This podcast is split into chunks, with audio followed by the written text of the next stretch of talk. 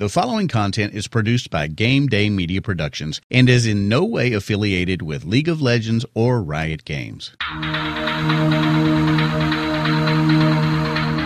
From the heart of Runeterra, this is League of Legends Radio with your host, Ponderous Sea Lion.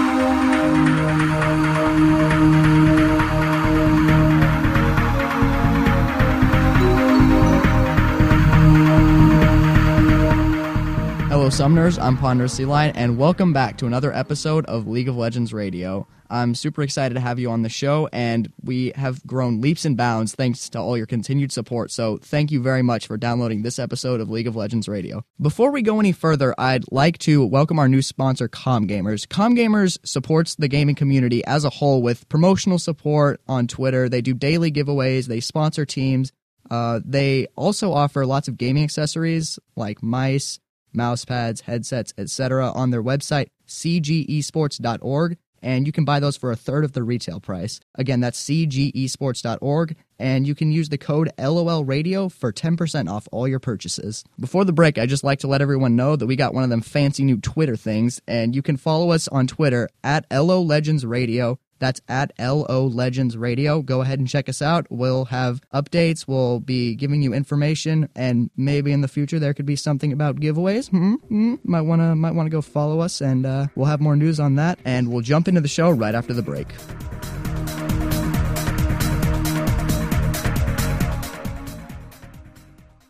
You're the best around as long as you go to improveyourleague.com. Improveyourleague.com is the best tool on the internet for getting better at League of Legends. With over 4,000 categorized videos for you to choose from, improveyourleague.com is the best website to visit if you're looking to get better at League of Legends. That's improveyourleague.com.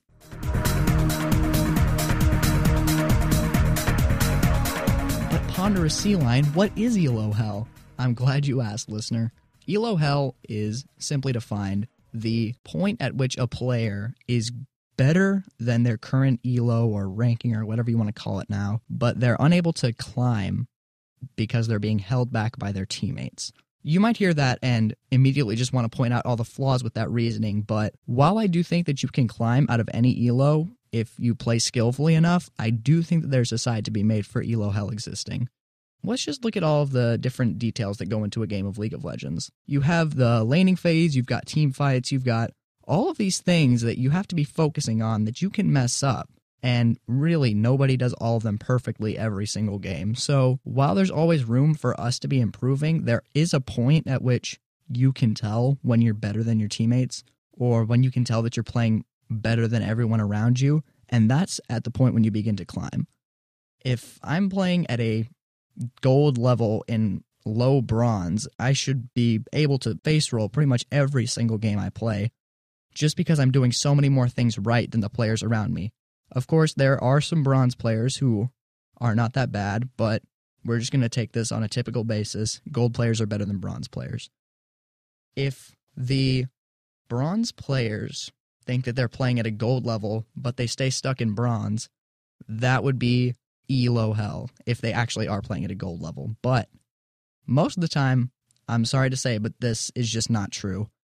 Most bronze players, because, and I'm not just picking on bronze players, I'm saying anyone who thinks that they need to be in a higher elo than they are, but they're for whatever reason not climbing. And most of the time, they just are not noticing their own mistakes. And that's just called not accepting the blame. And while a game might not have been primarily your fault, like that game where you went 25 and 4 and still lost, or that game where your top laner was 0 and 15. Oh, am I talking about one of my recent games? Yeah, thanks, Vladimir. Anyways, there are games that are less your fault than others. I'm not gonna I'm not gonna deny that. There are games that you deserve to win that you lose, and there are games that you feed and still win. That's just kind of the nature of the beast. And another reason that people believe in the existence of Elo Hell is because of humans' negativity bias. Uh, Lyte actually talks about this in one of his posts. Uh, Lyte is one of the, I believe, leading social designers at Riot. He does a lot of the forum stuff. He does all the stuff with the tribunal. He does that kind of thing. And there was a statistic that humans are much more likely to remember negative experiences they have rather than positive ones. And what that means is that the game where you go 25 and 4 and lose is going to be much more vivid in your memory than the game where you're 0 and 5 and you still win because your bot lane is massively fed. Those games are you're just much more likely to remember them and they're going to stick in your memory more. But what that means is that you're also getting a distorted view of what's actually happening. So if you do believe that you're in elo hell and that you're being held back by your teammates, you're probably not taking into consideration all the times that you got carried because everyone gets carried once in a while. Sometimes you just, it may feel like it takes a long time for you to get carried in between games, but it, it happens. You get carried. You also get dragged down by your teammates. That also happens. It's just, it's the nature of the game. When you make up only 10% of the player variables in a game, it can be difficult to feel like you're having an individual impact in each game. And I do believe that's one of the leading factors that leads to the belief in the existence of Elo Hell is that you do control such a small portion of the game. It can be difficult to feel like you're making a big impact. Now, even if it feels like you're making a small impact, 10% of a game as complex with as many variables as League of Legends, you can still make a huge impact on the game and end up carrying for your team. But I think that the main reason that people feel like they're in elo hell, and I could be wrong, like I've seen bronze players saying they play at a platinum level, but they can't get out of bronze, and that just simply isn't true. if you're playing at a platinum level, you'd be probably in platinum, not not bronze one, but noob teammates. Like I have played games at the silver level and I have lost games at the silver level as a platinum player and that is just something that happens. You can't win every single game. It's just it's not possible.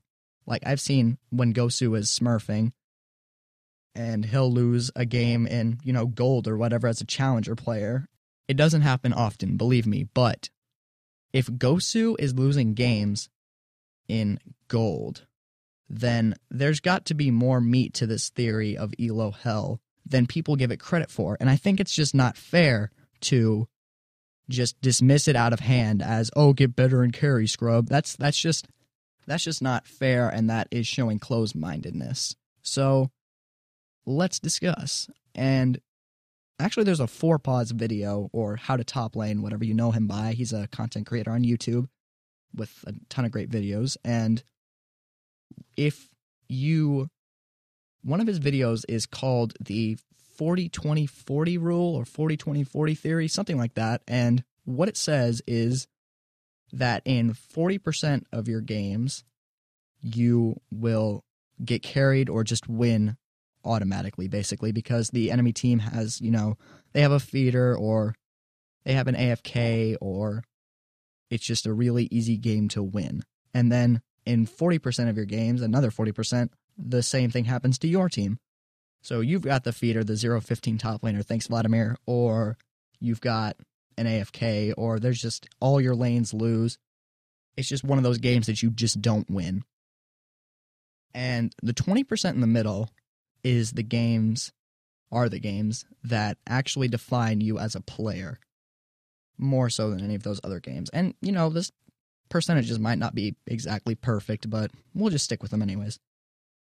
If 20% of your games determine how good you are as a player, because I think that's roughly accurate. Maybe like a third to 20% of your games determine your true skill level. Unless, of course, you're, you know, Gosu and you're smurfing and you can just blow everyone up because you're Gosu. Gosu. Gosu. And um, those those statistics will be roughly accurate. That is, I think, a fairly decent assessment. And that's where the concept of elo hell comes into play. You think that because that 40% of games are unwinnable, and remember your negativity bias is going to make it feel like a lot more than 40%, you feel like because those games are unwinnable, that means that all games are unwinnable or that you're just not climbing. And that's just not accurate all the time because you are just not thinking about all those games that you do win or that you do get carried or that your teams aren't that bad. And you're just remembering the games that you lose because of factors that are relatively outside your control. So when people tell you to carry harder, I think that they're also missing an important point, which is that you're not going to win every single game. But that's also the point that the believers in Elo Hell are missing. They're not thinking that, well, okay, some games you just lose. They're just thinking, well, that game was unwinnable. We had that feeder, that 015 Vladimir. I, Vladimir. and so that means that because that game is unwinnable, all games are unwinnable. And that's just not true. That's not accurate. You can't you can't make that assessment and just say Elo Hell too real because that you just are getting a distorted view of what's actually happening. The other thing that happens when you believe in Elo Hell and focus on the players or whatever happens that makes you lose that 40% of games that you didn't really have much control over is that's time you're spending not focusing on yourself. And this is very cliche. I'm sorry. I apologize. But you can always do something better. I know it's cringy. I said it. Get over it. You there's something that you messed up that game. Maybe you messed up an early trade or you didn't CS as well as you should have, but there are mistakes that you made. Especially because and this isn't to offend anyone, but the majority of people who believe in Elo Hell are in bronze and silver and think that they should be gold or higher. And that's nothing against bronze and silver players. That's just where the majority of that demographic lies. And if you're bronze or silver and you've been there for a long time, I'm sorry to tell you, but it probably has something to do with your own play. And it might not be easy to figure out. Like, I think that I could raise my elo quite a bit, but I've noticed that one of my biggest, or two of my biggest problems are warding and going way too ham when you play champions like Master Yi, Lee Sin, and Katarina, you kind of have a tendency of just going in at every possible opportunity. And that's a big problem with my playstyle because sometimes it, it kind of leads to trouble. So that is something that I've been trying to work on myself in solo queue as well as warding. My warding is god awful. My silver friends ward better than me, but you know, got to got to get that needlessly large rod. No money for wards. Sorry, bye. And if I improve those things, I do think I can raise my elo quite a bit. And in silver, maybe it's something as simple as last hitting. If you can get 80 CS by 10 minutes consistently in silver, I think you can carry most games. At least that 60% that my bad, at least that that 20% that is completely in your control or however much it is. Again, the actual amounts aren't that important, but yeah. The other thing to keep in mind when you're talking about Elo Hell is that you, assuming that you're good and you're better than the players in your division, you will not feed, you won't mess up, you won't be a hindrance to your team in any games. Now, if you can honestly look me in the eye and say that you don't feed and you don't screw up and you don't throw the game in any of your games, then I expect you to be at least Diamond 2 if not, you know, higher because every single player, I see Imaqtpie do that. I was watching a game and it was actually funny. Nightblue reported him for this after, but he was full build and they were trying to win the game.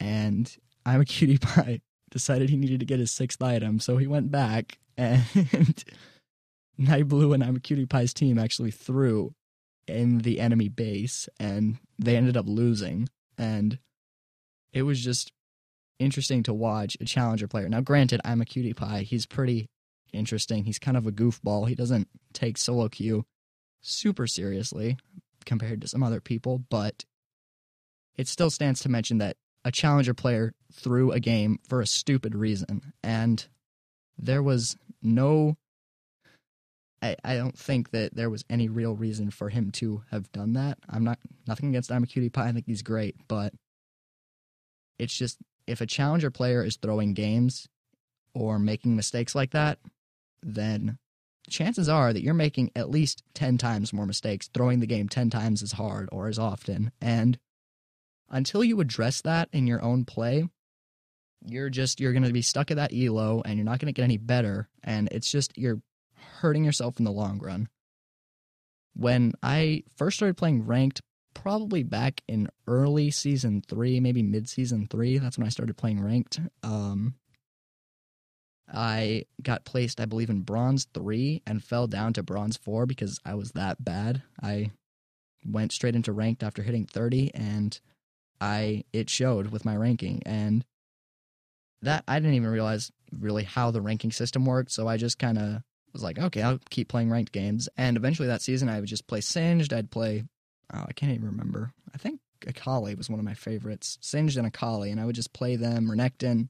I would play all those champions, and I I slowly got better. I I did my CSing was better as Singed and Renekton especially. I got better at my combos, as uh, you know, Renekton or Akali. I was just I was slowly improving. And that's uh, just quick tangent here. I think that ranked games are the best way to improve. I'm not saying go lock in first time bard and ranked and then go play, but if you really want to get better, I think that you have to play ranked games. Not saying that you can't get good playing normals, but that the highly competitive atmosphere of ranked is more inducive to learning from your mistakes and getting better because the stakes are higher in a ranked game than a normal game. So you're more likely to be focusing on your mistakes rather than just having fun. Because this is a video game and you can't have fun. If you're not taking it seriously all the time, 24 7, then you need to quit, you casual. Ugh. Anyways. yeah, so yeah, play ranked if you want to get better.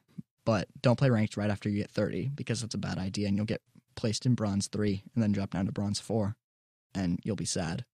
Anyways, so I would just play those ranked games and I'd I'd do something a little better each game, a little better, a little better, and I ended up climbing up to like silver 2 by the end of the season and while silver 2 does not sound like much of a an accomplishment to you guys, it really meant a lot to me that I'd improved that much because honestly, at the beginning of the season, I was bad. Like like probably should have been placed in bronze 5 bad and would have gotten stuck there. And Silver 2 was, it meant a lot for me to climb that much in one season, to see that much improvement. And then next year I climbed from, you know, uh, silver to platinum, and that was another huge improvement for me. So that's what I liked about ranked games is that they showed my improvement. But the point being that if I had just said, "Oh, I can't carry these teams when I'm playing," you know, Kali or Renekton, blah blah blah, if I had just done that, then I would not have gotten to the point where I got, which I don't know if you guys think platinum is a great ranking. I'm pretty pretty happy with it, but the point is I focused on my own play. And yeah, I I yelled at my teammates sometimes. I got mad. It happens. I am known to blame my teammates sometimes. It's a bad habit, but I do it sometimes. But overall, I do try and improve each game. So just keep that in mind that if you improve every game, eventually I do believe you'll get out. You'll have enough impact on each of the individual games that it will show. And you will get better and you'll climb because honestly, if you are better than everyone around you, you will end up getting out of that ELO bracket. So, yeah. Words of wisdom from Ponderous Sea Lion. Let's edit that out because that was horrible and cringy.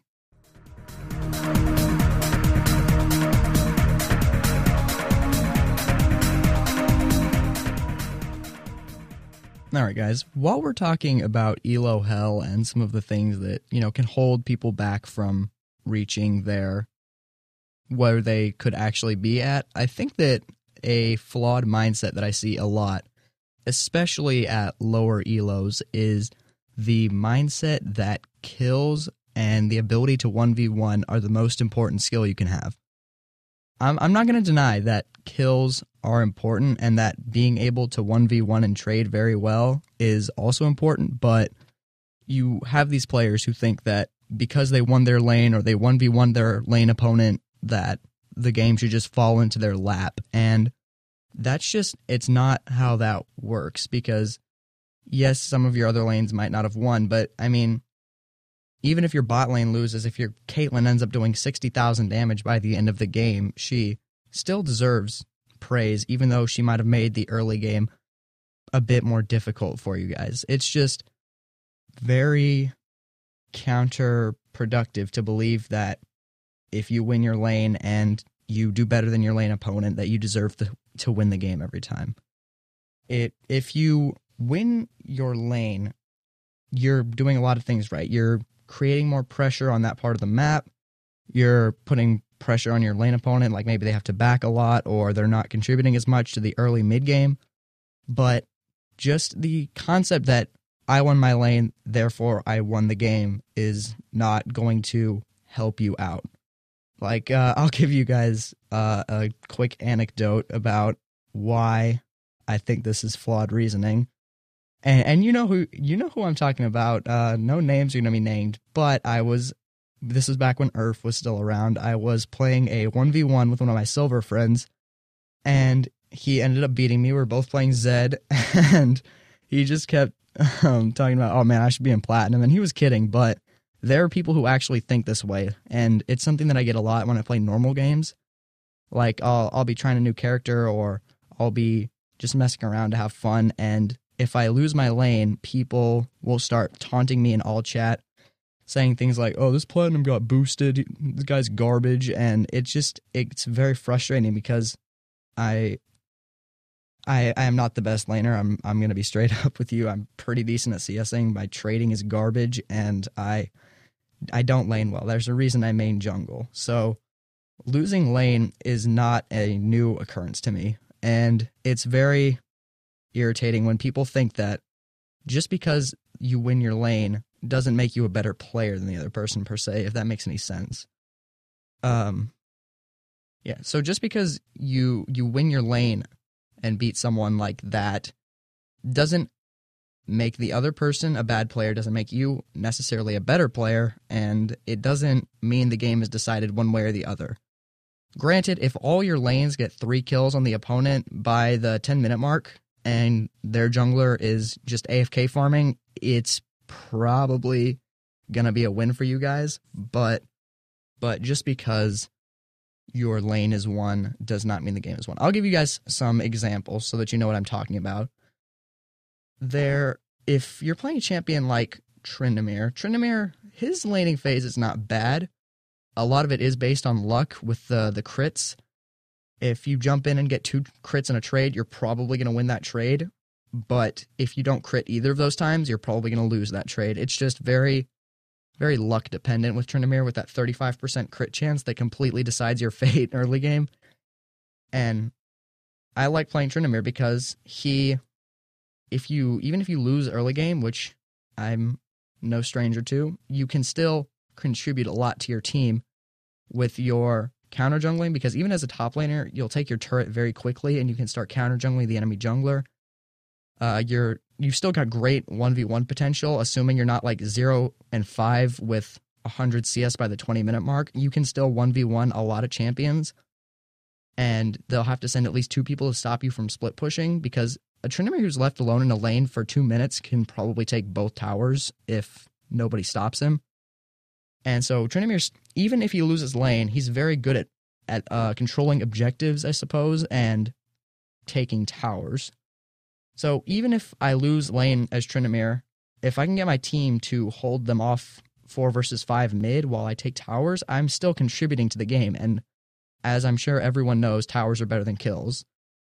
I mean, you would think everyone would know that, but it's not how it always appears. Anyways, so even though I lost lane as Tryndamere, and the other person might be better laning than me, or I might have just been having an off game, whatever the deal is, I can still split push, get my CS numbers very high. Like I can pretty consistently hit about 160 or 170 by the 20 minute mark. And uh, I think about 220 by that point would be perfect. Like assuming you didn't miss any CS, that would be about perfect. So I think 160 or 170 is if you can get that much CS consistently in a game, that you will do very well. Anyways, tangent over. If you're getting that that kind of objective control early game, whether you win your lane or not, I mean, it obviously helps to be fed, but just because you aren't fed doesn't mean that you're useless, is the point I'm making. And just because you lose lane doesn't make you useless. just because you lose lane, lose lane doesn't make you a bad player. It just it means that your strengths might lie elsewhere or you're having a bad game. Whatever the deal is, losing and winning lane is not everything. And that's a mindset that holds people back, in my opinion, because in those games where I, I'll be playing normals or whatever, and I win the or I lose the one v one or whatever, and they are they start taunting me and stuff. It's not. I, I just I am trying to learn from what I did wrong in those one v ones rather than just you know get mad about it and start you know flaming them back in all chat. It's everything has to be a learning experience, and if you win lane and then don't focus on objectives and don't do anything with that gold lead you're getting besides just sit top lane or sit mid lane and just keep pushing while the other person just farms under tower and slowly catches up to you in gold, it's you're not helping your team win. Like if the bot lane that lose if the if your bot lane is winning and you guys don't have any dragon control at all, then you're not fully utilizing your advantage you got from winning lane. You're you're just winning lane and you're not really doing anything with it. You're just giving the enemy time to catch up, time to recuperate, and time to maybe control the objective for themselves. If they have something like Udyr and they can hold you off it, then they can solo it. He can solo it very quickly, and your lead that you got because you didn't effectively utilize it, your your lead is going to disappear if if you don't do anything with it. Because I've seen teams, I've probably come back I have come back in the past from probably the biggest was like a 22k gold deficit, which is insane. That's like what four or five infinity edges? Yeah, it's it's a lot. And it was just because we had someone split pushing and he took like he took something like seven towers that game by himself. It was ridiculous. But they would just sit mid and kill us and then not do anything. They they didn't take any objectives, they didn't take any barons with the the gold they were getting from the kills, they just kept farming kills and then going back to base to buy shiny items, and that's not the way to win. The the score was like probably sixty to twenty five by the end of that game, and we still won because they weren't doing anything doing anything with their lead. Now, if you can win lane and then get a ton of objectives and just secure the game by the 18 minute mark, then yes, you're doing it right. You should then winning lane is important. I'm just saying winning lane in and of itself is not a guaranteed victory.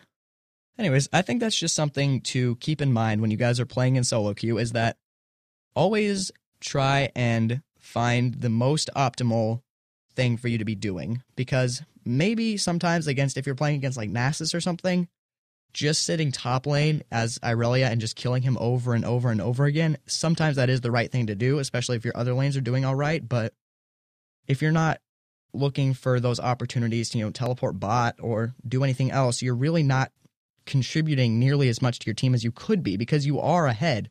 You you have the upper hand and the thing with League of Legends that people don't people don't do enough of in my opinion is force leads. There's a reason that LCS games are generally pretty short compared to solo queue games and that's because even though the players are much better and you would think they would have more of a chance of holding on. The thing is, those LCS teams are very cognizant of objectives and what they should be doing at all times in the game. So if you get a double kill bottom lane, you know they're either going to take the tower or they're going to take dragon. It's going to be one of those two. They're not just going to sit there and go recall. It's going to be one of those two things because those players are very aware of what they need to be doing at all times. And so instead of just getting two kills, they got two kills and an objective. And that might free up the support to go roam, and they might get a kill mid. That's another uh, possible tower, or even if it's not, it's another kill that they wouldn't have gotten otherwise. And just things like that, knowing what to do with your gold lead is as important as getting the lead in the first place. So, TLDR, or too long didn't. Uh, um, to keep it short, winning lane is not everything. And Elo Hell is a lie. You're being controlled by the government.